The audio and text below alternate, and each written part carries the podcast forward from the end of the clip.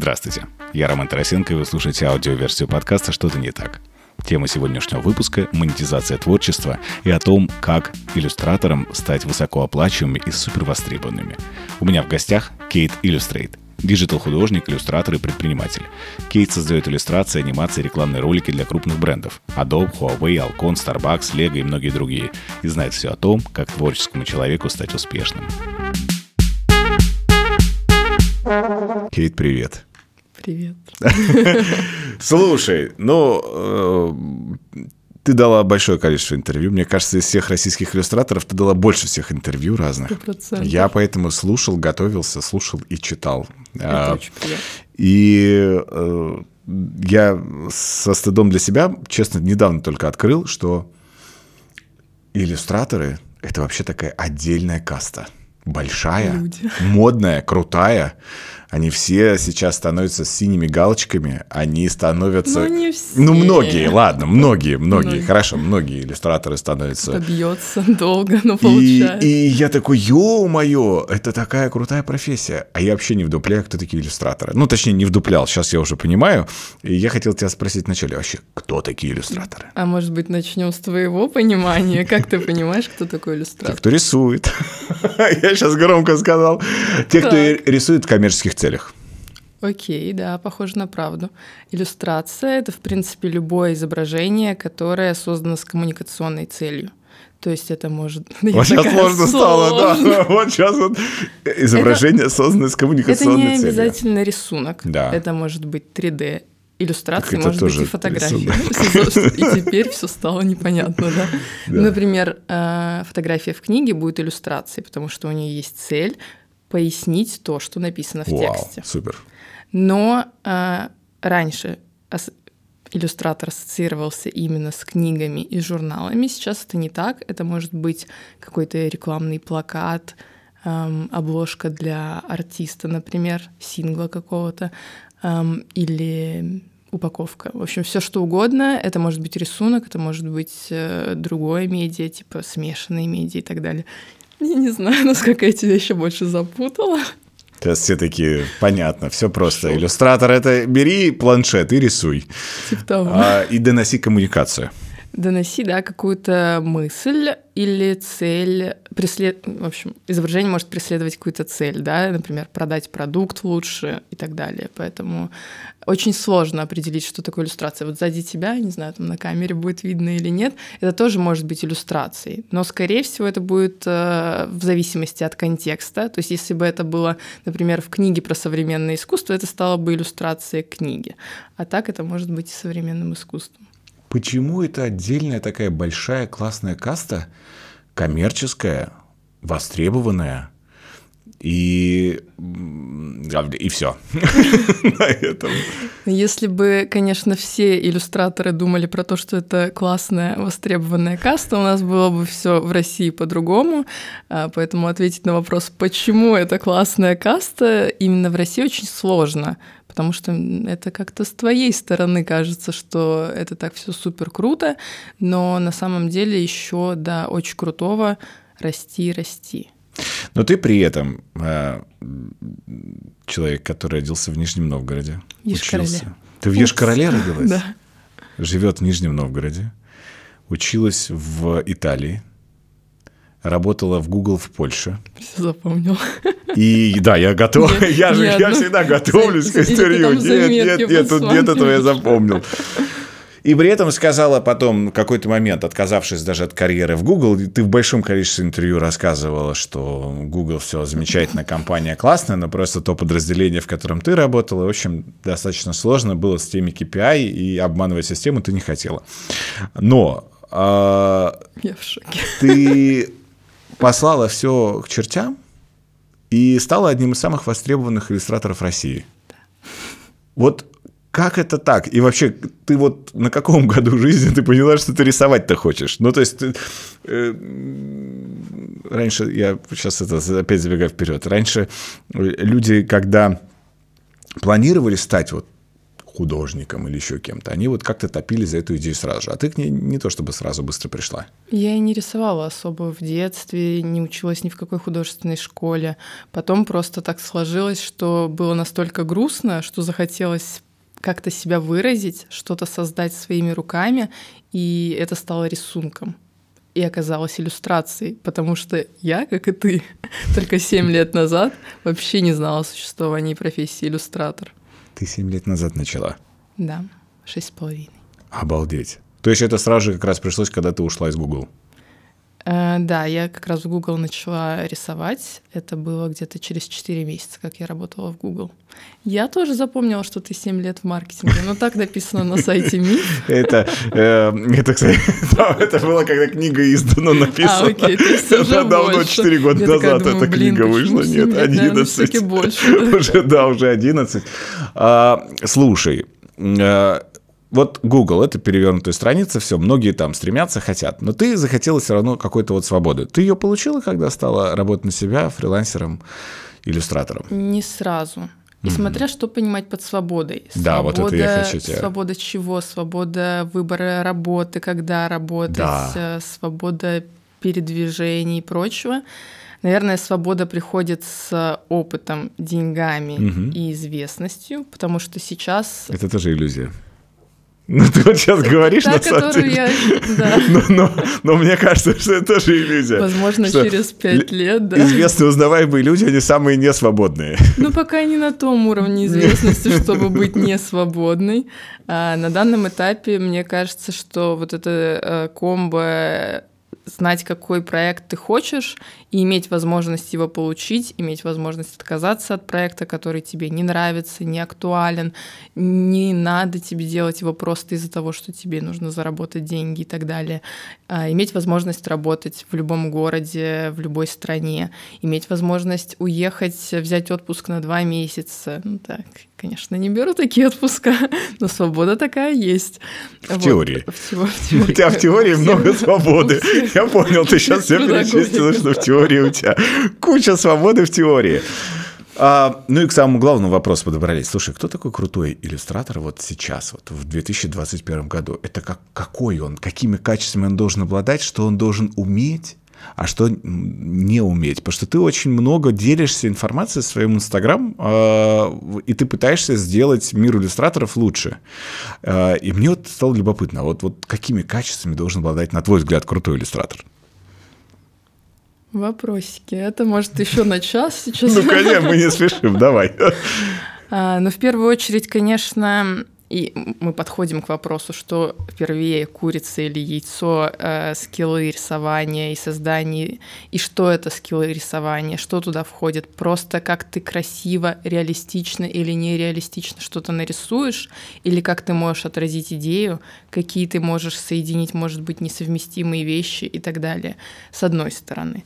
С другой стороны, огромное количество навыков от э, самопрезентации до коммуникации с клиентом, и так далее, и так далее. Поэтому, наверное, крутой иллюстратор — это который совмещает в себе все, потому что в момент, когда ты еще начинаешь строить личный бренд, тебе надо и где-то выступать, соответственно, тебе нужно иметь э, и скилл выступлений, и публичных выступлений, и там записи подкастов и так далее. Э, поэтому, наверное, нет какого-то ограниченного списка, вот типа топ-5. Ты бы что сказала про себя в больше? В заметках я не написала. Не написала, не готовилась. Слушай, ты бы, когда, вот если бы ты сказала про себя, то ты бы вот отметила, какие основные качества свои на этот счет. Что у тебя все-таки больше? Ты потрясающе крутой художник. Я вот такое слово сейчас специально намеренно использую. Или ты все-таки человек, который обладает правильной коммуникационной панелью, внутренним самоменеджментом, самомотивацией, управлением самим собой чувствованием продукта, пониманием системы маркетинга. И вот, то есть вот я здесь намеренно, почему сказал художник? Потому что я хочу отделить творческий процесс от иллюстратора. Ну, то есть он очень важная составляющая. Да.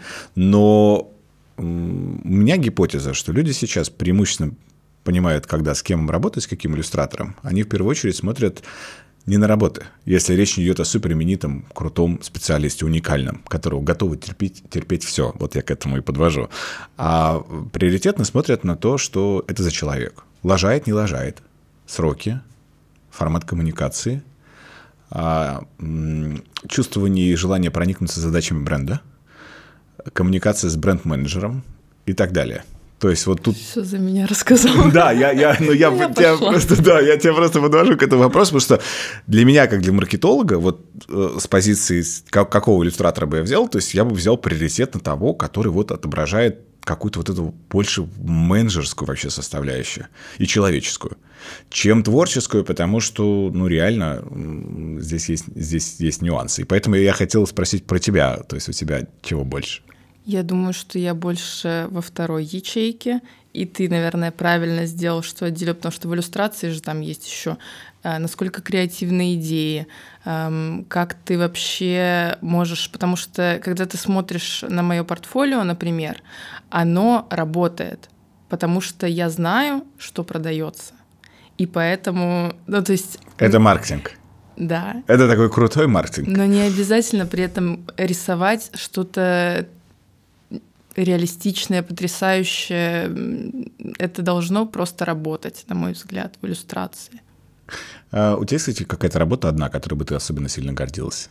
И понимала, что да, вот это улет. Да, для Adobe, которую я делала. Да, мне тоже она безумно понравилась. Раскрась свою реальность, которая. Да. Очень классная. Она такая с легкой такой, знаешь, умеренной, классной толикой упоротости. Она мне так этим понравилась, потому что там вот эти вот грибы... Ну, в общем, не... она сейчас тут появится, конечно, да. на изображении, чтобы не быть голословным. Она очень классная. Это она... очень крутое ТЗ от бренда. Именно совмещение несовместимого, полная свобода, кроме, ну, каких-то совсем странных тем, да, которые, например, не приветствует бренд. А, вот если говорить про вот эти все пресловутые soft skills, которые я как раз сейчас упомянул, зачастую люди творческих э, специальностей, дизайнеры, иллюстраторы, неважно, они почему-то этому чертовски мало уделяют внимания. И они зачастую даже так общаются, что я реально, когда пытаюсь найти себе дизайнера, я каждый раз мысленно, когда вот я с ними переписываюсь, я такой, ну иди в жопу. То есть, потому что реально, то есть я так себе честно проговариваю, простите, дизайнеры. Потому что то, как мне отвечают, то есть нужно прям сломать свой мозг и перенастроиться на то, что и ты такой, это творческий человек, это творческий человек, ты сидишь себе повторяешь, и поэтому пойми его, отвечай ему так, то есть а, какая-то... Ты еще не начал с человеком работать, а он на тебя уже обиделся. То есть это очень частая история с людьми okay. творческой специальности, да. реально. Вот какой набор, на твой взгляд, супер важных таких soft skills ты бы рекомендовал развивать каждому, кто занимается иллюстрацией и вообще в целом творческим бизнесом? Коммуникация, но э, коммуникация, конечно, можно говорить, это слово бесконечное, звучит очень красиво. А можно как раз прочитать как минимум книжку Ильяхова «Новые угу. правила деловой переписки». Я ее всегда советую, она очень крутая. И пиши, правда. сокращай тоже, потому что все понятно сразу становится про манипуляции, про то, как ты можешь э, нахамить, э, типа ответя красиво, но на самом деле это будет очень ужасно. Эм, поэтому коммуникация, в частности, письменная, и письменная идет отдельно от той, в которой нужно взять трубку и позвонить, потому что если тут все красиво, то в какой-то момент на проекте может либо что-то сломаться, например, возникает недопонимание, в котором нужно не продолжать вот эту полемику, mm-hmm. а разрубить канат э, и, да. и позвонить. А, и если ты не можешь отстоять какую-то свою точку зрения, особенно если это конфликтная ситуация, например, что-то там с правами произошло, о которых мы, видимо, потом поговорим, или еще что-то. И тут очень важно это сделать э, мягко, но настойчиво, или наоборот, если клиент не понял, например, однажды я делала дизайн, и эм, не было понятно, какие еще, когда я была пару-тройку лет э, молодой зеленый, у меня не был выстроен процесс работы, и это, наверное, будет второй пункт, который нужно развивать. Эм, процесс работы был непонятен, и когда я скинула картинку, клиент э, не понял, что это значит, и я позвонила, и мы все выяснили. Иначе можно переписываться и долго там стрелочками изображать, подождите, сейчас вот не очень красиво, а потом будет очень красиво. И поэтому в какой-то момент у меня появился документ, в котором написано процесс работы. Вначале объясняется, что этот процесс работы был сделан, чтобы всем было удобно, чтобы не было лишних правок, лишних э, денег, времени и так далее. А, и, наверное, это вот второе, да, выстроить такой процесс работы, который будет удобен тебе, но при этом удобен клиенту, потому что мы думаем не только о себе в работе. А, и дальше все, что ты, все, что ты назвал. А, личный бренд, умение как-то себя подать, вообще начать просто о себе рассказывать, рассказывать о своих работах, потому что многие страдают синдромом самозванца, и не все готовы показывать свои работы, и поэтому их никто и не находит. А ты страдаешь синдромом самозванца? Скорее нет, чем да. А ты когда-нибудь страдала? Скорее нет, чем да. Как это круто. У меня такое, знаешь, эм, какая-то твердая уверенность, что если э, делать, даже если вот сейчас что-то ты не очень у тебя, то в будущем все получится. И знаешь, еще первое время у меня было такое, э, как это называется, типа девиз «fake it till you make it». Надо перевести или кто-то подпишите. Переводи уж. Ну, на русский он мягко переводится, по-английски, Притвор... конечно, сильно да. лучше звучит, что ты да. притворяйся, пока, пока не, не получится. Да. Это, да. Поэтому мне кажется, что синдрома самозванца иногда бывает, вот прям на долю секунды, потом отпускает, все нормально. Ну, буквально там прям ненадолго. Ты очень э, качественно отличаешься от очень большого количества творческих ребят, с которыми я имею дело, именно поэтому мне интересно с тобой поговорить, потому что ты я думала поработать. Ты знаешь, ну, да, это обязательно, само собой, но подожди, я еще не дорос до тех брендов, которые работают с тобой. А, но потому что ты не забываешь, что когда мы говорим про творческий бизнес, то люди очень часто про творчество любят говорить, а про бизнес нет. А творческий бизнес — это про бизнес это про создание... Почему я не надела футболку творчество это бизнес? Ну ладно. У тебя есть такая футболка? Это мой мерч, да. Черт. И я не знал, кстати. Но вот, э, вот это очень важная составляющая, как раз это второе слово, это про бизнес. То, что мы делаем э, коммерчески успешные, коммерчески востребованные, иллюстрированные продукты а не творчество ради творчества, картинка ради картинки, портфолио ради портфолио, то, что зачастую делается большинством классных ребят, которые реально здорово рисуют, но у них ничего не получается. И mm-hmm. именно поэтому интересно, как оно получилось у тебя? Как тебя находили первые клиенты, при том, что первыми к тебе постучались чуть ли вообще не Гуччи и, и, и да, то есть и, и да, Гуччи, Гуччи, то есть как как это так, что такие, знаешь, так привет, мы Гуччи, мы хотим с тобой работать, а ты еще и отказалась. На самом деле интересно, потому что я же училась на... Мне надо жестикулировать. Я прям Давай. в прошлом итальянка. Давай. Включай итальянку, да, я же тоже машу. Давай. Я училась на экономике, менеджменте в искусстве, культуре, сфере медиа развлечений, такое длинное название. И поэтому мои одногруппники, в отличие от меня, пошли работать во всякие модные дома и так далее. Я думаю, что в какой-то момент они передавали контакты и просто ко мне поэтому обратились. Даже в какой-то момент. И это было шоком. Мне кажется, это было очень круто для меня тогда, потому что это мне дало уверенность в себе и дало вот этот вот если сейчас обратились ко мне Гуччи, прикинь, что будет потом. И э, еще были Луи Виттон, прям в самом начале. Где вы, ребята? Я вас жду. Потому что тогда были, а сейчас вот они куда-то пропали. А, но я думаю, что все впереди. И первые клиенты, блин, индустрия была в другом состоянии 7 лет назад. Они находили меня через Инстаграм по хэштегам, типа того. И плюс не было такого большого количества креаторов, как сейчас модно говорить, а, потому что, опять же, иллюстрация, иллюстрация, а потом появляются люди, которые делают какие-то прикольные анимации, 3D и так далее. И все мы по факту находимся в одной истории в борьбе за проекты все мы конкуренты, так или иначе. Но потом я скажу о том, что я думаю, что конкурентов э, и конкуренции не существует, но это отдельная ну, тема. Что рынок бесконечно расширяющийся. Сто процентов. И брендов, и проектов, с которыми Нереально ты можешь много. Э, работать. Я сейчас, когда была в Нью-Йорке, я была просто в шоке. Я выхожу, везде, просто заходишь в вагон метро, везде арт для всего, чтобы скоммуницировать, что надо прививаться, чтобы скоммуницировать, что надо носить маску, и не просто какой-то, знаешь, эм, что-то взятое со стоков, стандартное, что уже использовалось много где, а прям арт, сделанный специально именно для метро Нью-Йорка, не там не для метро всего э, всей Мира. страны. А, или мира, да. Такое мировое метро. Нет, ну больше про Штаты, конечно. Вот, поэтому я увидела, сколько еще как сколько возможностей, как их больше, чем я себе представляла. И это очень круто. Ты, кстати, сейчас сказала про очень большое когнитивное искажение у ряда людей, что им все время кажется, что возможностей сильно меньше. А ты, наоборот, говоришь, что «Господи, как же их много!» 100%. И вот если вот эту парадигму себе вот установить и действительно ощущать, что да, все только начинается, мир иллюстрации, он только зарождается, да. и все еще будет очень много и очень круто, а, то вот, наверное, и тогда отсутствует пункта конкуренции, то, что ты сказал. Ну, какая может быть конкуренция, если мы создаем и создаем очень много? Сто процентов. Единственное, мы не живем в вакууме, и это надо помнить. Хорошо, что есть, например, я, которая сейчас здесь могу это сказать. Это кто-то посмотрит, кто-то в это поверит.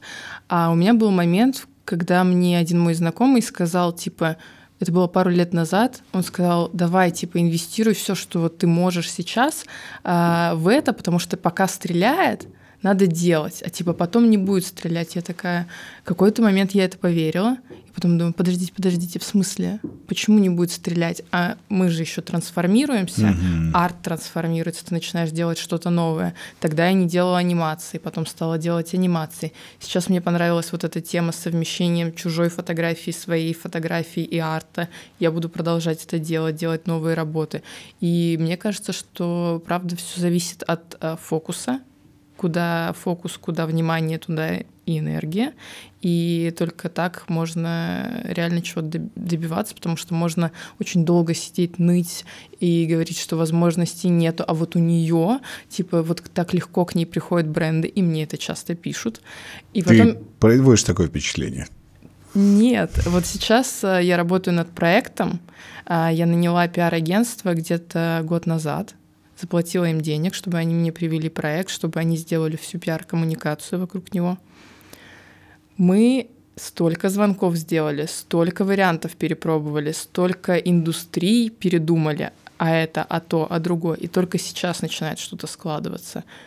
Поэтому вообще это не так. Ну, что-то что действительно так, потому что есть уже 7 лет работы — и что-то, слава богу, уже можно расслабиться уже наконец в какой-то момент, потому что хочется. Хочется, чтобы проекты приходили легче, приходили сами. А, но ты продолжаешь работу, продолжаешь э, делать интервью, продолжаешь э, кому-то что-то писать, предлагать и никогда не останавливаешься. И на этой ноте можно закончить. Закончить интервью. Оно, это Или было бы классно, я как тюлень хлопаю. Да. Переставишь конец этот вопрос. Да. Слушай, а молодые иллюстраторы сейчас. Вот им-то чего делать? Вот как бы ты сейчас, э, если бы к тебе пришел на коучинг молодой иллюстратор и сказал, помоги. Вот что бы ты ему сказала делать? А что не делать? Что гораздо важнее? Обычно, когда ко мне приходят на консультацию, и у меня был даже опыт менторства, я брала на короткое такое менторство, типа несколько сессий, а, проблема кроется в вопросе. Но эм, не в том смысле, что вот э, вопросы, они озвучили свою проблему. Они озвучили вопрос, но проблему они сами не видят. Например, чтобы уж не быть голословной, ко мне пришла на консультацию иллюстратор и сказала, э, мне нужно продумать э, источники дохода пассивного. И в этом уже была проблема. Я ей, конечно же, первые полчаса рассказывала, что она может тут так и по-другому. А потом э, она начала мне рассказывать, что она сейчас э, работает над э, проектом с Amazon. Я не знаю, насколько можно говорить. Мы не знаем, кто это, поэтому да, ты Супер. человека не сказала. Да, и и что этот проект покрывает ей там несколько зарплат, которые она там на своей постоянной работе. И, и я ей ее внимание обратила на это. Типа, зачем тебе пассивный доход, потому что пассивный доход, он не пассивный. Ты все время предпринимаешь какие-то действия, рисуешь тысячу иллюстраций для стоков. Когда ты можешь выстроить свои действия таким образом, чтобы к тебе пришел один проект, ты его спокойно сделал, он классный, крутой, срезонировал, дал тебе другие возможности, и не нужно делать 350 коллабораций в год, потому что 350 коллабораций окей, 350 проектов, это в принципе странно. Штамповать иллюстрации, ты даже, у тебя фокус не успевает э, передвинуться, да, потому что ты все время рисовал бабочек, тебе тут же прилетел проект, такой бабочки, бабочки, вот, то есть ты не успеваешь а, получить какой-то новый визуальный опыт и так далее. И очень хорошо делать много больших проектов. Я сейчас читала интервью девушки, она из ассоциации, британской ассоциации иллюстраторов, и она как раз то же самое говорит, и мне это именно срезонировало, что стремитесь делать не маленькие работы, а именно большие. И именно, наверное, в этом тоже кроется проблема иллюстраторов, что они пытаются найти, сделать 35 портретов, сделать, э, там, не знаю, тысячу каких-то аватарок или еще чего-то, вместо того, чтобы сконцентрировать свои действия на том, что, окей, сейчас мы меньше зарабатываем, потому что делаем какие-то стратегические шаги для того, чтобы зарабатывать больше в будущем и делать крутые проекты. Опять можно заканчивать выпуск. Ты все время так красиво подводишь, да, что просто вот и, и прям вот и, так, и такое послевкусие после каждого ответа остается очень э, правильное при этом. А, но при этом вот ты все круто рассказал, но я всегда топлю за идею, что 21 век – век экономики внимания. К сожалению, побеждает mm-hmm. не самый лучший, не самый талантливый, не самый хорошо рисующий, а тот, кто научился 100%. к себе круто привлекать внимание. Да. Каждый ли, на твой взгляд, иллюстратор должен вписаться вот в эту экономику внимания и научиться правильно привлекать внимание? Ты это делаешь абсолютно потрясающе. Каждый ли сможет и каждому, каждому ли нужно? И каждому ли это нужно? Вопрос. Да. Ты-то меня спросил, каждый ли может, по-моему а каждому ли нужно? Каждому ли нужно? Кому-то не нужно это внимание, кому-то окей и Но так. находить клиента будет сложнее? Скорее всего. И тут э, вступает всегда вопрос, э, который мне задают, а найти ли агента или агентство. И здесь, конечно, мне кажется, что решать каждому. Агентство может, вот сейчас давай пофантазируем, агентство может за тебя все сделать?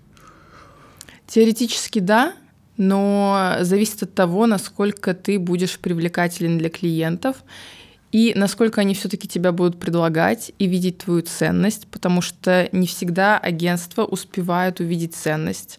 Mm. А, у меня был проект, когда я написала в агентство где-то летом, допустим, и сказала, давайте, вот мне нравится этот бренд, давайте сотрудничать, я знаю, что вы его представляете, мы там с вами уже коммуницировали по другому проекту, по другому блогеру, я тогда еще работала с другим блогером как продюсер, это было очень удобно, потому что были доп. контакты, которые, например, к ней обращались, и я все равно их использовала. А, и они сказали, да-да-да, так классно, креативно, супер, и все. А, в декабре или в октябре, ну, в общем, ближе к зиме, ближе к Новому году я э, бью кулаком об стол, и в этот момент я еще ищу агента. Это было 2-3 года назад, то есть я еще верю в то, что агент может за тебя что-то делать. И случайно мне попадается, что менеджер, с которым я уже работала, теперь работает в этом бренде, я ей пишу, и мы договариваемся о проекте, делаем проект, достаточно большой на тот момент для меня, а, и потом встречаемся э, в феврале и делаем реклам... да, рекламный ролик. И потом еще сотрудничаем в течение года, делаем маску, делаем там какие-то стикеры или еще что-то, не помню. В общем. Настойчивость это важное качество иллюстратора. Абсолютно. А, и при этом отсутствие вот этого чувства, что если тебе отказали, это проблема в тебе и проблема, а, ну, в общем, я такой плохой, никакой, а бывает, что тебе отказали не потому, что ты плохой, просто проекта нету, денег нету, все что угодно. А, а ты, когда в это поверил, сам себе придумал, ты перестаешь пытаться, и все, все ломается. Потому что если ты перестаешь пытаться, у тебя нет новых возможностей, у тебя нет новых контактов и далее по списку. Создается ощущение, что у тебя, у тебя в голове есть четкое понимание, каких клиентов ты хочешь. Да. Вот у меня есть ощущение, что так не у большого количества иллюстраторов есть, что прям они готовы, ну, там, делать все. А ты целенаправленно, ты даже говоришь, что ты наняла пиар-агентство, чтобы попасть конкретно к какому-то клиенту. А ты понимаешь, там, кому писать, кому делать, выходить, и ты, ты делаешь это активно. Не пассивно сидишь, ждешь, когда тебе Гуччи и Луитон напишут, а ты сама добиваешься того или иного клиента. Да. Как понять, какого клиента ты хочешь? Не ты конкретно, а иллюстратор, про которого мы говорим. Наверное, представить какие-то свои самые безумные фантазии, типа для кого, что и где это будет размещено. условно, не знаю, там на Таймс-сквер в Нью-Йорке иллюстрация для какого-то там известного бренда. Или это будет э, на дан... можно же э, думать масштабно, конечно, но для кого-то даже кофейня в, не знаю, в каком-то маленьком городе или среднем или большом городе может казаться недостижимой, и это уже будет достаточно амбициозная цель. И когда мы придумываем себе цель, мы сто процентов делаем шаги, которые нас приводят к этой цели, потому что у нас сразу ну, я, над... я не могу говорить за всех, потому что мозг же у всех по-разному устроен, и опыт у всех разный. Но, по крайней мере, когда я вижу цель, я такая, окей, вот это и у меня начинает работать э, голова в сторону достижения этой цели. Но если я не знаю, как достигнуть этой цели, я начинаю искать знания, которых мне не хватает, потому что если я не знаю, тысячу людей достигали, значит, я могу, просто нет какого-то элемента пазла. И я обращаюсь за консультациями, я обращаюсь э, к своим каким-то, может быть, уже теперь знакомым uh-huh. менеджерам, пиар-менеджерам и так далее, просто за советом, э, вместе порассуждать, побрейнстормить. И мне кажется, что вот один из самых важных элементов успеха, который я поняла за последнее время, это именно знание. Да, окей, есть вот эта постановка цели какая-то правильная, но если у тебя не хватает знаний, то ты ничего не сможешь сделать. И, как правило, в книжках этого не пишут. Вот так вот ты взяла еще и про книжки. Просто сразу же сказала. Одна есть очень крутая книга, ну которую нужно прочитать всем, кто хочет работать в сфере авторского права, контрактов и так далее, чему не учат в Гарвардской школе бизнеса Марк Маккормак. Вообще. Лучшая книга вообще. Супер. Я с тобой еще хочу поговорить про э, контракты, потому что мне это очень интересно. И это важная составляющая работы. Но прежде чем об этом поговорить, я хочу тебе задать вопрос. Ты выгораешь? Периодически. От чего это зависит? За последнее время я поняла, что выгорание — это, как правило, отсутствие фидбэка. Отсутствие. Да. Не негативный фидбэк, когда тебе говорят, господи, какую ужасную работу она сделала. Нет. А отсутствие. Отсутствие. Отсутствие фидбэка это даже не только типа комментарии в соцсетях. Это могут быть и это и отсутствие заказов, это и отсутствие роста какого-то. Ты, например, придумал себе, что тебе надо там вырасти до 100 тысяч подписчиков, а ты не растешь. Ты либо смещаешь фокус, начинаешь получать фидбэк в другом месте, либо ты фигачишь, выгораешь. Поэтому для меня именно вот э, либо это денежный фидбэк, угу. либо ты такой работаешь, да, есть классные клиенты, но почему-то, например, э, у тебя не получается зарабатывать столько, сколько ты хочешь зарабатывать. И тоже возникает вопрос, типа, значит, я не такой или... Э, но здесь главное вот э, не забывать о том, что если что-то не получается, это можно решить. И тогда ты начинаешь искать решение, берешь тайм-аут какой-то, ищешь решение потом, и, как правило, выгорание проходит.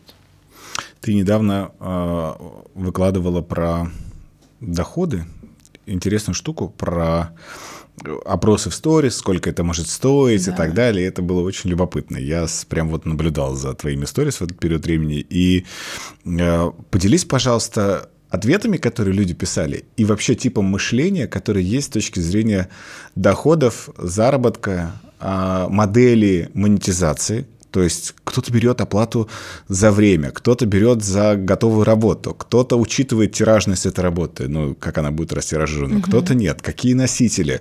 То есть тут очень много специфики, а ты права в отношении того, что опереться не на что, ну, с точки зрения знаний. Ты не можешь угу. никак понять, а как это у других, ну, подглядеть, как это у других устроено. Поэтому очень интересно здесь твое мнение вообще вокруг ценообразования на иллюстрации. Не говори про свои цифры, но вот мне интересно все равно тоже понять порядок вот деления у недорогого, у угу. топа, у хороших там российских, у хороших мировых специалистов, сколько стоит иллюстрация, тоже интересно. Окей, так, начнем с Давай. того, что писали, что писали именно тебе, да. по цифрам. Расскажи в двух словах про что ты спрашивала. А, я спрашивала, во-первых, то есть я привела три кейса, оценить работу, а, при этом они были немножко с подвохом, то есть я ожидала, что помимо цифр еще кто-нибудь напишет, так, а вот это же еще надо учесть, а вот это. А, и никто не писал, потому что все-таки вопрос ценообразования, на что обращать внимание, я к этому, собственно, и подводила, к тому, чтобы написать пост, что нужно учитывать. Все писали, как обычно, от там условно, ну, слава богу, 500 рублей не было, а, типа от 3000 и до, ну, там, в зависимости от э, трех кейсов, я уже не помню, угу. какие это были, там, где-то упаковка в большом тираже, там, миллион, допустим, э, где-то было что-то просто в соцсети, э, где-то было, не помню, ну, не суть, может быть, какой-то рекламный баннер. И до, наверное, 300 тысяч. Еще в зависимости от того, где кто находится, писали в долларах, в евро, понятное дело. И, как правило, то, что было в евро, оно было больше, потому что там идет все-таки э, скидка в обратную сторону э, на уровень жизни в стране. И когда комментарий кто-то написал тоже, что я там не могу, например, э, отталкиваться там от какой-то типа, из какой страны клиент, потому что я уже условно живу в Швейцарии, поэтому у меня работа априори будет стоить вот от X, иначе как я буду жить. И это ловушка, кстати, для тех, кто живет в России и странах СНГ. А, типа, ну вот вроде же, особенно в маленьком городе. Мне норм. Типа, ну Такую окей оплату, же, да. и поэтому получается, что есть некий демпинг все равно, потому что кто-то живет, э, если вы там, не знаю, иллюстратор из Ешкаралы возьмет меньше, чем иллюстратор из Москвы по понятным причинам.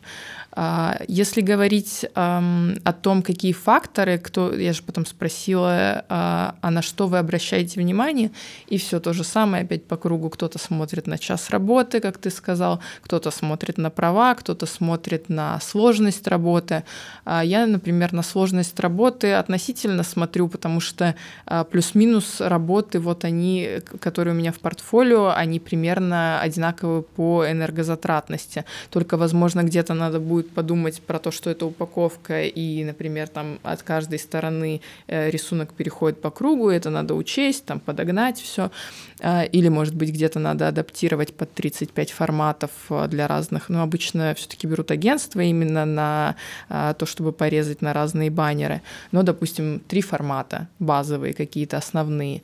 И это ты учитываешь. А, ну, конечно, вот, например, а, сложность работы для Adobe была выше, чем по проработке, именно чем все остальные мои иллюстрации. И там можно уже делать какой-то сверх за это. Вот. Потом бывает, что к этому же всему, например, видео еще нужно снять, как угу. ты делаешь эту работу, или еще что-то анимировать и так далее. И ты это все включаешь естественно. Час работы, ну, странно. Я как-то слушала одну лекцию, в которой предлагалось, а, мне обычно вот так вот брови вскидываются от этого, брать а, за встречу деньги. То есть если ты со мной хочешь встретиться для того, чтобы заказать у меня а, рисунок, я в брифе тебе пишу 5000. Ну, то есть, либо ты, окей, ты и так понимаешь, что у тебя есть какой-то вот этот э, бизнес. Не, ну это классная идея, но с той точки зрения, что да, ты же тратишь на ней там время, усилия, там, как но как идея, опять же, то есть да, то есть а, а я представляю, как это написать бренд-менеджеру, что нет проблем, мы с удовольствием встретимся с вашим брендом, это будет стоить столько-то, такие, да вы офигели, что ли, да, да, да, и платите вы нам, не наоборот, не я вам, типа, позвольте мне угостить вас до кофе. Нет. Ох, да. Сто процентов, да. Но есть какая-то негласная на самом деле тема, что когда ты встречаешься с журналистами, ты угощаешь, и когда ты встречаешься с брендами, они тебя угощают. Тут вроде как бы все понятно. И это не обязательно как-то проговаривать. Ну даже окей, если вы пошерите счет, файн. Ты понимаешь, что творчество — это бизнес, как бы отходишь на два шага назад — и понимаешь, что у тебя есть какие-то инвестиции. Времени, а, доехать на, там, на такси ты поедешь на метро или еще что-то, а, и не, и не воспринимаешь это как, как будто бы тебе кто-то все время что-то должен. Может быть, у вас ничего не получится. Может быть, на этой встрече ничего не получится. Может быть, проект будет через полгода, может быть, еще там через сколько-то. И поэтому отталкивать клиента уже какими-то там странными, я не знаю, ну, с кем я не разговаривала именно из брендов, из маркетинга, задавала вопрос, мне было очень интересно, потому что я была шокирована, но мне было интересно, что думают бренды по этому поводу. И, конечно же, все были очень удивлены то же самое, поэтому я думаю, что э, вот это то, что не нужно включать в стоимость. Это можно как бы внутри себя там посчитать в голове, прикинуть, что ну, да. окей, тут вот а, мы же все равно считаем и я надеюсь, что люди считают, потому что 3000 за иллюстрацию, мне сразу возникает вопрос, а договор ты будешь подписывать, а кто его будет читать? А если юрист, а сколько стоит юрист? И опять же, в зависимости от региона он может стоить там от 2 до 10 за один контракт. И что еще? Налоги. А налоги ты платишь, типа ты ИП, самозанятый. И если ты берешь 3000, то уже там сколько-то ушло на налог. Ну да, 6% уже ушло. В или 7, случае. Ну да, или в лучшем там, а случае а если у тебя еще может какой-то там по расчетному угу. счету, если ты там снимаешь деньги, да, еще, да, что-то, да. То есть и вот как бы пошла экономика. Есть какая-то сумма, это мы возвращаемся к моему посту, ниже которой работать просто не имеет смысла, потому что транзакционные издержки превышают э, какую-либо выгоду. И мне кажется, что вот в моем случае, окей, есть бренды, с которыми ты там очень хочешь работать, и где-то там можешь э, что-то подвинуться, еще что-то сделать. Но есть случаи, в которых э, вот окей, нет, не окей. И идем дальше, может быть, там позже поработаем. И у меня были такие случаи, в которых мы по одному проекту не сошлись по цене, по другому не сошлись по цене, и потом поработали через год, например. Fine. Это я все еще из Америки. Fine. Почему страх продешевить такой большой? Наоборот, страх продорожить. Я не уверен, что есть такое слово продорожить.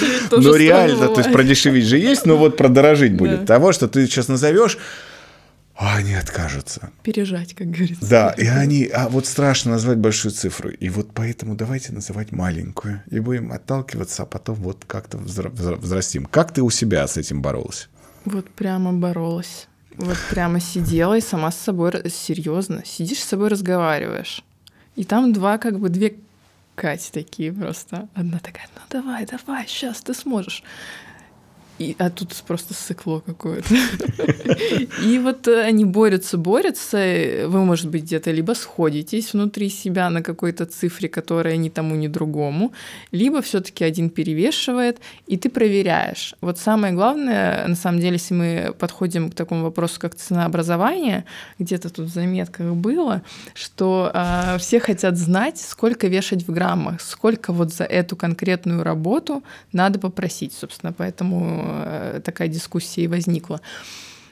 Нет ответа, потому что ты должен проверить, во-первых, э, себя, сколько ты можешь, э, сколько рынок готов предложить за твои услуги, а проверить ты можешь только рискуя. И мы опять возвращаемся к предпринимательству, потому что здесь тоже возникает риск, что тебе откажут, но ты окей с этим, потому что ты для себя извлек выгоду, а если бы, ну, то есть надо понимать по-другому немножко, да, этот процесс.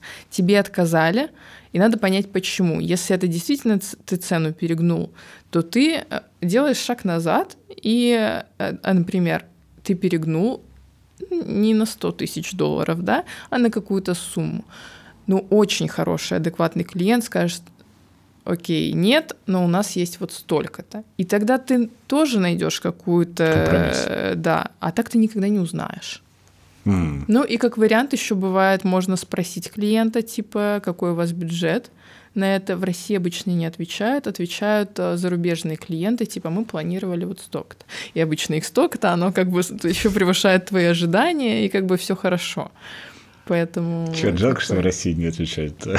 Конечно, да, в России ну, это можно подружиться с каким-нибудь бренд-менеджером, спросить, типа, а вот э, столько, столько, сколько ты думаешь, там, как это запрайсить.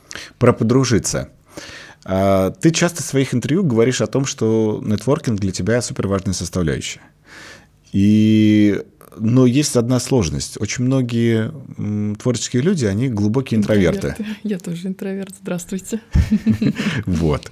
Это, кстати, очень многие люди не, не совсем корректно с точки зрения психологии понимают, понимать, кто, что такое интроверт, кто такой интроверт, да. То есть, что интроверт — это тот, кто дома восстанавливается один наедине с собой, да. Приходя даже на интервью, Да. он тратит энергию. Да. А это не значит, что он боится людей. То есть э, надо отделять социофоба от интроверта. Это две разные абсолютно 100%. э, типа личности. Как ты выстроила свою правильную такую вот нетворкинг-сеть? То есть, как ты думала? Я здесь не про то, что, что ты делала, а как ты думала, вот на- научить думать. научить думать, как построить классную нетворкинг-сеть для иллюстратора. Блин, это очень сложно, потому что я даже сейчас зацепиться не могу, типа, с чего я начинала. Ну, хотя, может быть, могу. У меня был... э, я нашла одного клиента в Фейсбуке, потому что он написал пост, она, вернее, девушка, э, написала пост, что она ищет блогера. Я такая, типа, я вроде и блогер, и иллюстратор, давайте сделаем что-то креативное. Это было года четыре назад, то есть это было достаточно давно. А, И мы с ней договорились, мы с ней даже встретились, она, она стала моей подругой, и вот она меня научила в каком-то смысле своим примером еще вот этой проактивности, креативности. Вроде бы из-за небольшого проекта она со мной встретилась, мы попили кофе и так далее, познакомились. Потом она меня позвала на мероприятие, и дальше ты начинаешь, тут познакомился с кем-то. Потом, а, когда мы выпустили проект, я увидела, что на меня подписалась бренд-менеджер а, MAC Cosmetics. Не теряя времени, потому что там можешь пропасть из э, ленты, тогда еще, может быть, нет, но сейчас уже точно да. А Я написала, что вижу там, что вы видели там мой проект и так далее, давайте встретимся. Я как раз тоже прилетала в Москву, а, мы выпили кофе и начали сотрудничать. Потом еще с кем-то познакомилась. Потом еще очень а, большое количество контактов у меня произошло благодаря дружбе с разными СМИ. Ты начинаешь с ними дружить, потом пришел на какое-то мероприятие, кто-то тебя познакомил. Это нетворк, да, это же как бы сеть. То есть оно так и работает. Ты начинаешь с одного контакта, с трех контактов, и потом оно разрастается, разрастается. И, конечно, понятное дело, что есть какие-то и сервисы сейчас, вообще восторг. Есть сервисы, в которых можно просто рандомно знакомиться с людьми. Будем мы называть, как это называется. Да нет, у нас можно все упоминать сервисы, да. А, Рандом кофе называется. Вот я буквально недавно для себя открыла. Только а, я не могу сказать, что я там познакомилась э, с кем-то, кто мне на данном этапе уже стал полезен. Но у меня все время а, знакомые там тоже с кем-то знакомятся, то бренд-менеджер Adidas. И я такая, так, контакт, контакт. И опять же, не стыдно попросить контакт у кого-то. Я прошу у э, своих каких-то подруг, э, которые работают либо в брендах, либо в СМИ. А СМИ это вообще супер, потому что у них есть почти все контакты, а, и это прям очень круто.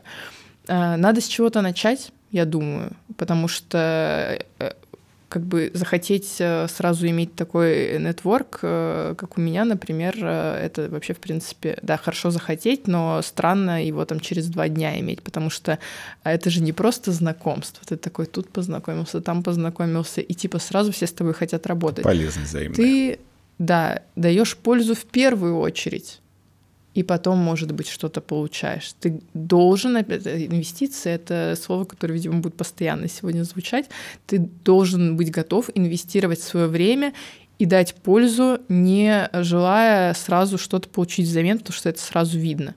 То есть э, внутри себя должен какой-то вот этот э, нетворкинг-настрой поменяться. Вот. Потому что все же ходят на какие-то ивенты, например, или на конференции, и тут Мгм. же раздают визитки, и, и тут же что-то хотят, типа, давайте сделаем там какой-то проект. А нужно подумать, чем ты можешь быть полезен человеку. Иногда полезность может быть в самых неожиданных вещах. Даже посоветовать какие-то места где-то или еще что-то. Это не обязательно рабочая полезность. А, при этом мне нравится, что говоря про нетворкинг, мы ни разу не заменили его русским словом. И я сейчас сидел об этом думал, о том, Как что в русском, ну в русском это называется А, связи. Но, вот Но это представляешь разница, то есть какая? Связи и network, то есть где работа У заложена. меня есть там где-то пост про то, что типа связи... А, это, наверное, в сторис было. Связи — это когда за тебя попросили, а нетворкинг — это когда Когда ты... ты создаешь такую большую и важную, ну, поддерживающую тебя э, плеяду э, коммуникационную. И это, конечно, очень важно. Я должна признаться, просто чтобы подытожить это, Мгм. чтобы это не казалось все, знаешь, таким медом, что все так красиво. а мне всегда очень стыдно говорить, в России всегда очень стыдно говорить о нетворкинге. Когда ты начинаешь говорить, что вот там ты выстраиваешь, с кем-то знакомишься, попросил контакт, такое вот внутреннее ощущение создается, вот это вот что немножко... Ты циничная да. такая, расчетливая, просто да, да, да. так. Поэтому в каждом подкасте я всегда такую фразу говорю, что типа, ну в первую очередь все по любви, по дружбе, там вот как бы ты и так понимаешь, что это так, и люди, с которыми ты Конечно. общаешься, понимают, что не это так. будет этого по-другому. Никто не будет, да, с Не тобой будешь общаться, общаться только потому, что ты, ты, ты классный мудак. Ну, то есть такого не бывает. Здравствуйте, познакомьтесь, это классный мудак. Нет, такого не бывает. А давайте поработаем с классным мудаком. Ну, то есть нет, это да, это исключено. Так не бывает, поэтому, конечно. Ну, и улыбаться тоже а, ты как бы видно, когда ты улыбаешься, типа, а, и думаешь... Неискренне. Поэтому, да. И бывает такое, что не складывается, с кем-то встречаешься, не все складывается. Нет химии, да. И, и все, и не работаешь, и все нормально, и идешь дальше, ничего страшного. Ну, это нормально. Ты упомянула договор. А, в одном из подкастов, который я слушал с тобой, ты как раз говорила, что ты пошла по сложному пути Все послушал, мне интересно. В, в, в авторском праве. Ты пошла по сложному пути, и я такой, «А, как это круто. То есть потому что, как это происходит обычно? Ну, во-первых, большое количество иллюстраторов все еще работает без договора. То есть деньги на карту перевели, и окей. И здесь, конечно, хочется сказать, Было что, ребята, знаем. это заканчивается история. То есть она, если вы хотите там работать со, скольки, со сколько-нибудь крупными брендами, то прям вот вчера надо было оформить либо самозанятого себе перейти, Ты знаешь, либо ИП. был такой один бренд, который, да, может и не один, который скидывал на карту. Тоже и, нормально. И не самые маленькие суммы, но при этом сейчас, спустя приличное количество лет, я думаю, а кто вспомнит, кто кому что сделал, и что это, что это теперь, кому это принадлежит. По сути, это мое. Ну Хоть да. мне и заплатили за закону это. твое. Если ты не сделал отчуждение авторского права. А без договора ты ничего не можешь сделать, никаких прав передать. Вот. Расскажи про свое ощущение правильности подхода, вообще в целом к договорам, важности, и в том числе и твой взгляд на авторское право. Вот ты сказал по сложному пути. Мне кажется, что это единственный правильный, Верный. возможный, и это просто правильный путь. Да, то есть это он не сложный. В чем он состоит? Когда ты разобрался и еще взял на себя немножко миссию клиентов в том числе образовывать, потому что не каждый менеджер. Это может быть не только бренд-менеджер, который, например, уже, может быть, много работает с интеллектуальной собственностью, но это может быть и пиар-менеджер, и младший пиар-менеджер, и он может э, работать в основном с блогерами, а, например, с э, именно... И когда... Вот, кстати, когда эм, я увидела тут какой-то типа у Label Up э, не опрос, а исследование по поводу цены у блогеров, и там было такое, что там сколько процентов блогеров поднимут цену, если нужно типа отдать э, фотки. Я вот думаю, они их как отдают. И что значит, какой процент поднимет? Вообще все типа должны поднять, потому что ты отдаешь право на использование своего изображения и право на использование какой-то работы, которую, может быть, фотограф создал, а не ты. И авторское право тебе не принадлежит. Очень много непонимания в этой сфере, поэтому а с какого конца начнем? Давай с твоего подхода. Э, я в какой-то момент поняла, что э, драйвер цены э, я почитала зарубежную литературу, посмотрела, кто что делает за рубежом, и поняла, что это норма, и начала разбираться досконально в авторском праве, потому что без знания ты не можешь аргументировать. Ты такой типа, а почему дороже? Потому что а, и все, да? И клиент такой, ну типа это несерьезно. А, понятное дело, что у меня есть юрист, который занимается договорами, но только я могу сказать юристу, что в договоре нужно написать вот эта территория, вот этот срок, вот, э, не знаю, там передача, не передача третьим лицам, э, еще прав, исключительная не исключительная лицензия. Без этого знания никак. И когда ты начинаешь понимать, ты уже начинаешь с этим работать. Ты начинаешь думать, окей, ну, наверное, если они используют это в тираже 10 для открыток сотрудникам, то это стоит X. А если они используют это в тираже миллион для продажи по всей России или э, за рубежом, то это стоит по-другому.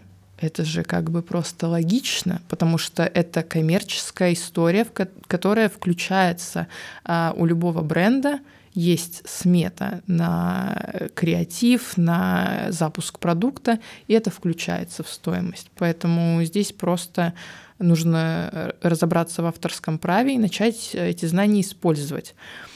Э, я в какой-то момент сделала типа шпаргалку по авторскому праву. Наверное, это прям был лучший продукт, который у меня продавался, потому что все хотят, никто даже, э, ну ладно, окей, не никто, а я делала опрос, э, знаете ли вы отличие плагиата от копирования. Копирование даже в законе особо такого понятия нет, но как бы понимание, что это есть. Потому что многие называют плагиатом, когда у тебя украли идею типа вот девушка на велосипеде с цветами, а тут она в другой шляпе там а, по-другому ногу подняла, и все, и вообще там акварелью, они диджитально, и начинают называть это плагиатом. А плагиат — это выдача чужого произведения за свое. за свое. Я вот там вот сейчас подпишу Kate Illustrate, и это уже будет плагиатом. Соответственно, даже понимание базовых вещей уже выдает профессионала или наоборот, да, ты профессионал или нет, если ты называешь какие-то вещи, которые так не называются. Какая же ты крутая.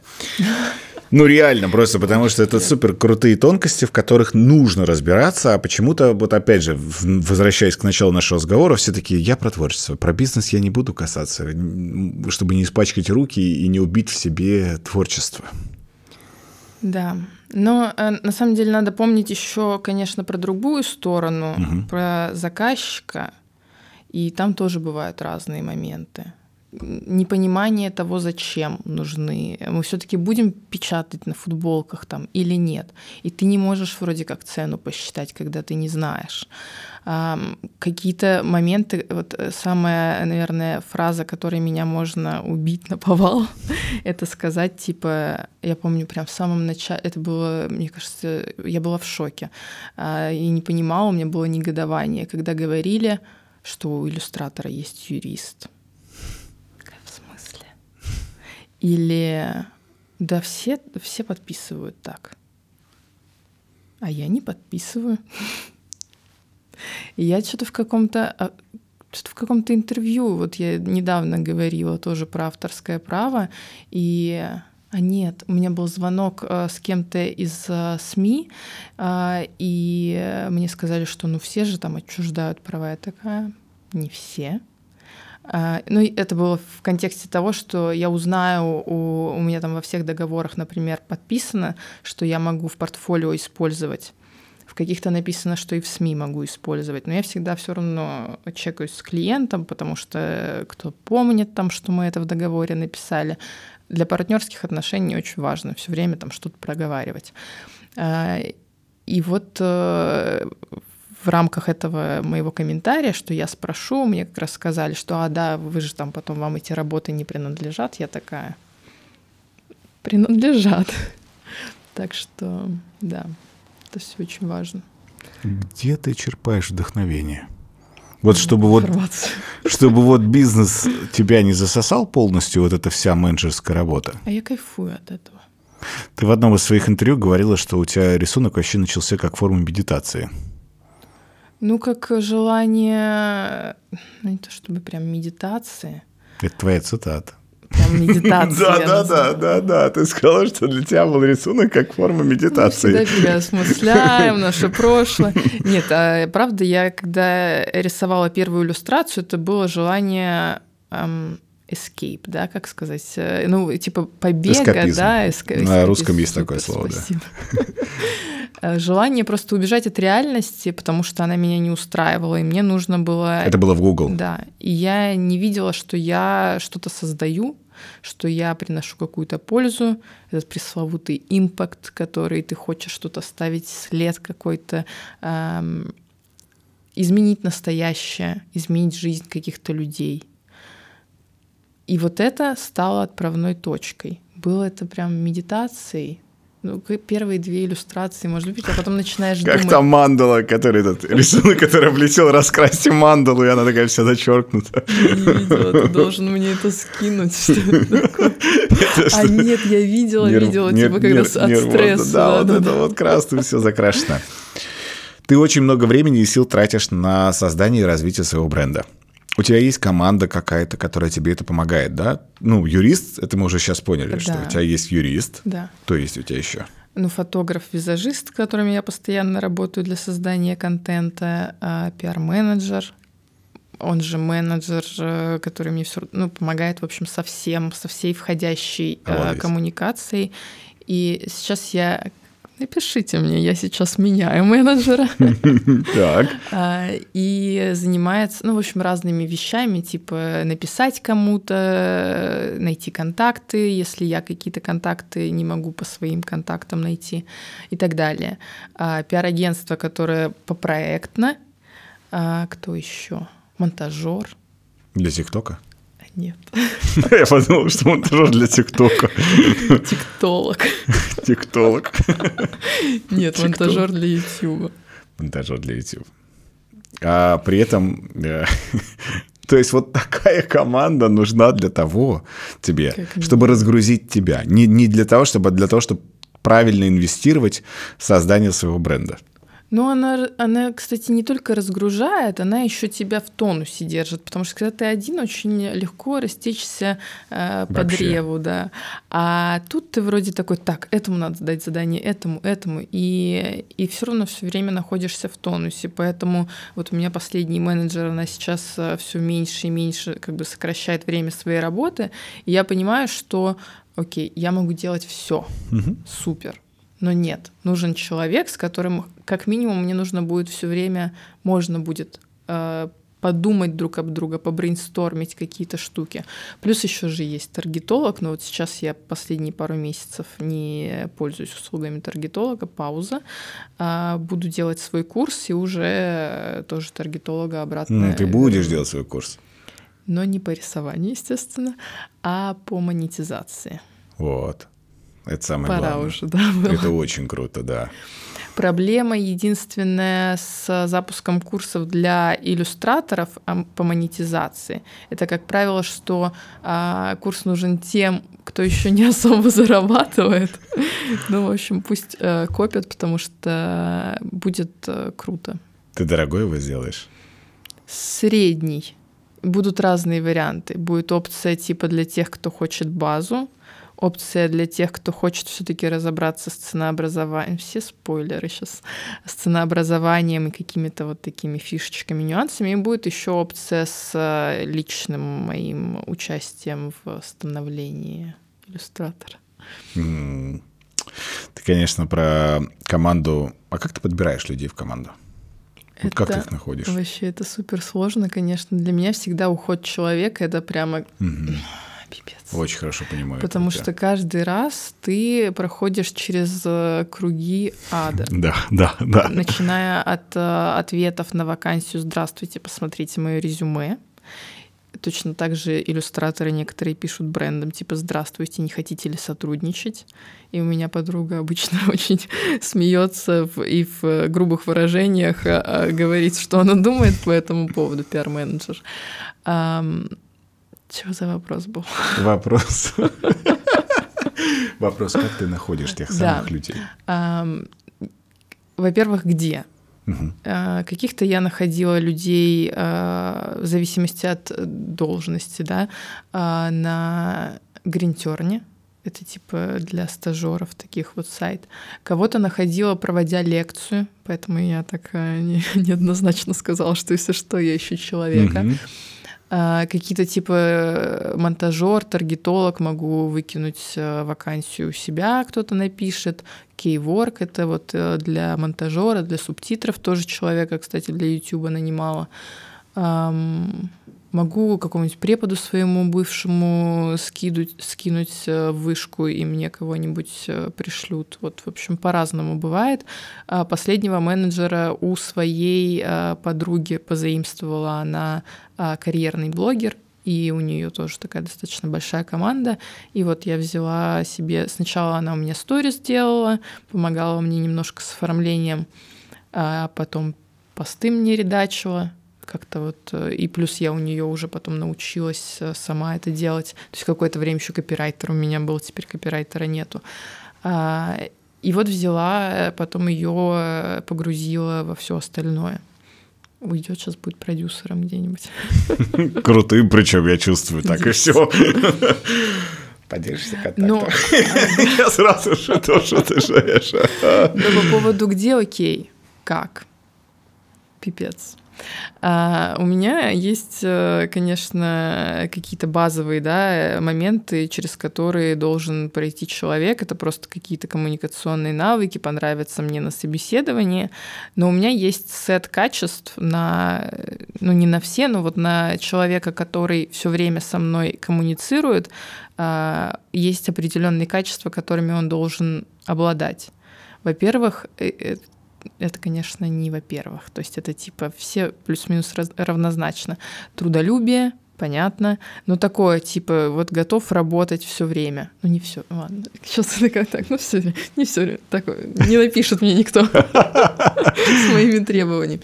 Ну, то есть просто человек плюс-минус такой же трудоголик, как я, который будет гореть идеей, а, и легкая у него должна быть доля безумия и веры в меня, то есть он должен прям загореться мною, чтобы меня продвигать и писать в места, в которые кажется, что еще страшно писать. Mm потому что это очень важно, быть немножко на шаг э, впереди. Тебе я могла бы еще год не писать. Ну, э, уже в какой-то момент а, у меня тут а, тоже история смешная произошла, что я еще там кому-то созрела написать, и а, тоже на Ютьюбе, и типа... Дудю. Нет.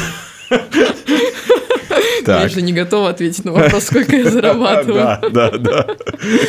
А, нет, а, это жиза. Я не знаю, потом надо будет вырезать это или нет. Вырежем. Короче, на этой неделе, на которой я им написала, у них вышел выпуск с иллюстратором. Извините. Это, ну, это прямо урок типа не жди. Тупить столько нельзя. Не я им писала жди. на самом деле пару лет назад на почту, они мне не ответили, но надо пытаться чуть чаще, чем раз в два года. Вот это я прям для себя очень э, четко вынесла как урок.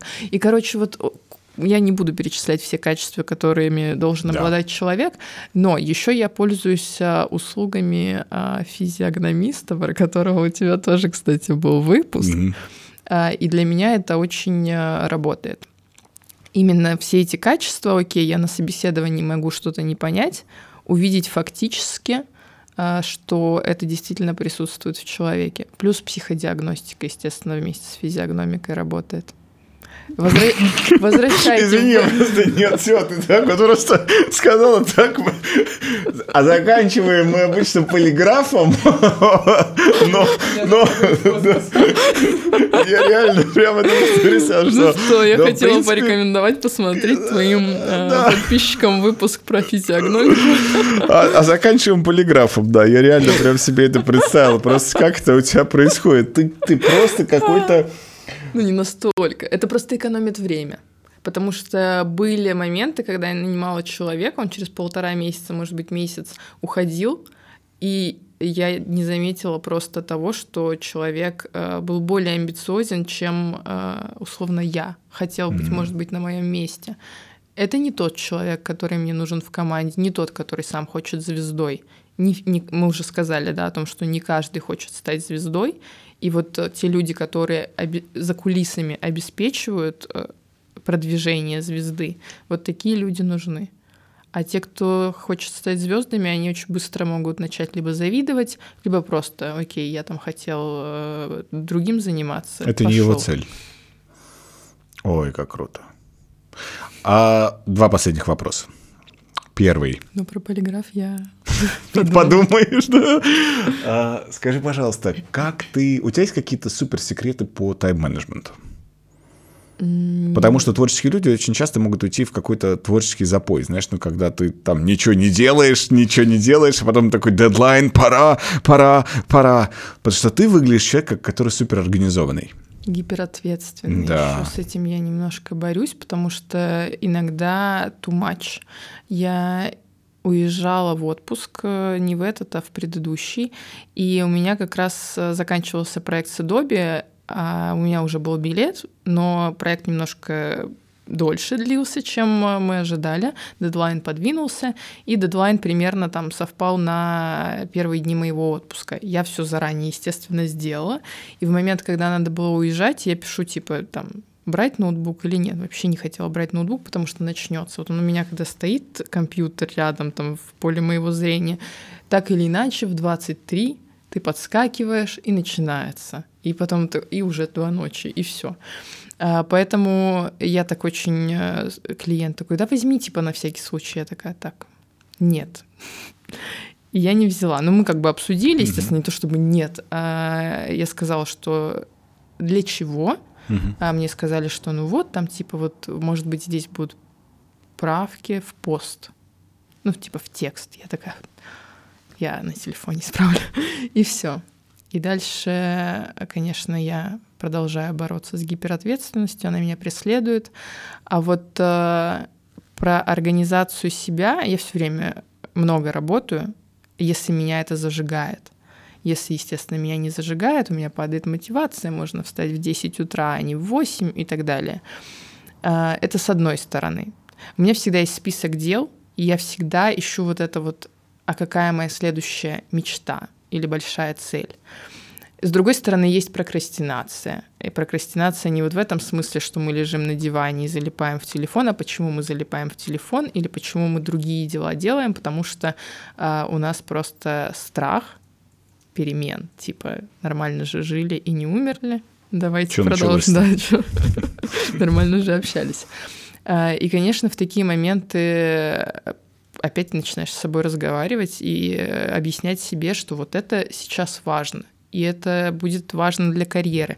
Страшно, потому что может все поменяться. Но один раз а, это я себе тоже объясняю в такие моменты. У меня был проект, э, интервью, э, ну, в общем, не суть, э, который я думала почему-то пару лет назад, что типа вот сейчас заживем, типа вот это все изменит. И у меня была жуткая тревога. Я приехала в Москву на съемку, и я просто в предыдущий день съемки э, рыдала, вместо того, чтобы радоваться и так далее. И ничего не случилось. Ничего не поменялось в моей жизни. Поэтому мы часто боимся вообще э, того, что не произойдет, это необоснованно и не имеет смысла. Если бы ты могла донести одну основную мысль в голову всем иллюстраторам в России, одну основную мысль. Так. Что бы ты хотела вот донести? Такая ответственность. А ты думала? И сразу такая, ну, очень много, конечно, сразу круговерть в голове, одна основная. Знаешь, через запятую можно? Давай, ладно, через запятую. Хорошо, давай. Ну, вообще самое главное — это понять, что ты хочешь, вот прям что ты хочешь. Ни твои родители, ни друзья, ни как это будет кто-то видеть. Эм, и делать маленькие шаги, потому что большие цели достигаются маленькими шагами. Наверное, вот это прям такая одна основная мысль.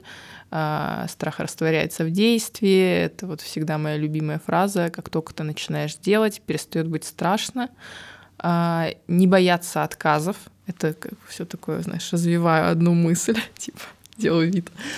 А, потому что у меня есть одно видео на YouTube, в котором я рассказываю, как перестать а, бояться отказов. Работает 100%.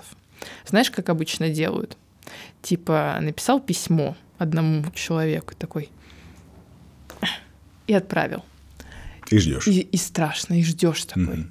И по теории вероятности Тебе не ответят. Ну да, по нормальной теории вероятности нам кажется, что 50 на 50. Не-не. А на самом деле не ответит. И тут можно долго говорить, почему не ответили, потому что не получили и так далее, и так далее.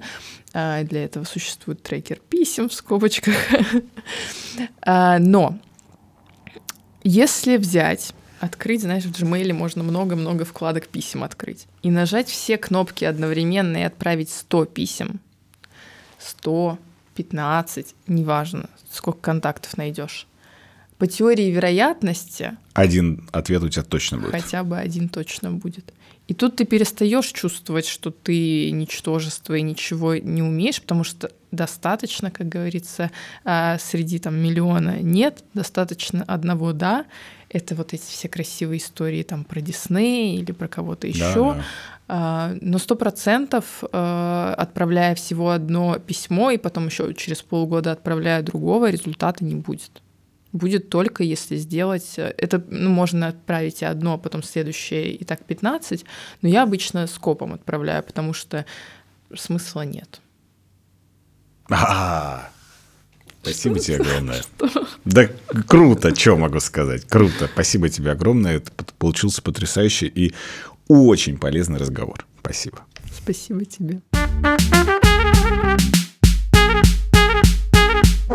Это было что-то не так. И мне безумно понравился наш разговор, потому что творческие люди очень часто забывают о том, что они занимаются творческим бизнесом. И вот это слово «бизнес» у них куда-то испаряется. Подписывайтесь, ставьте лайки. До новых встреч.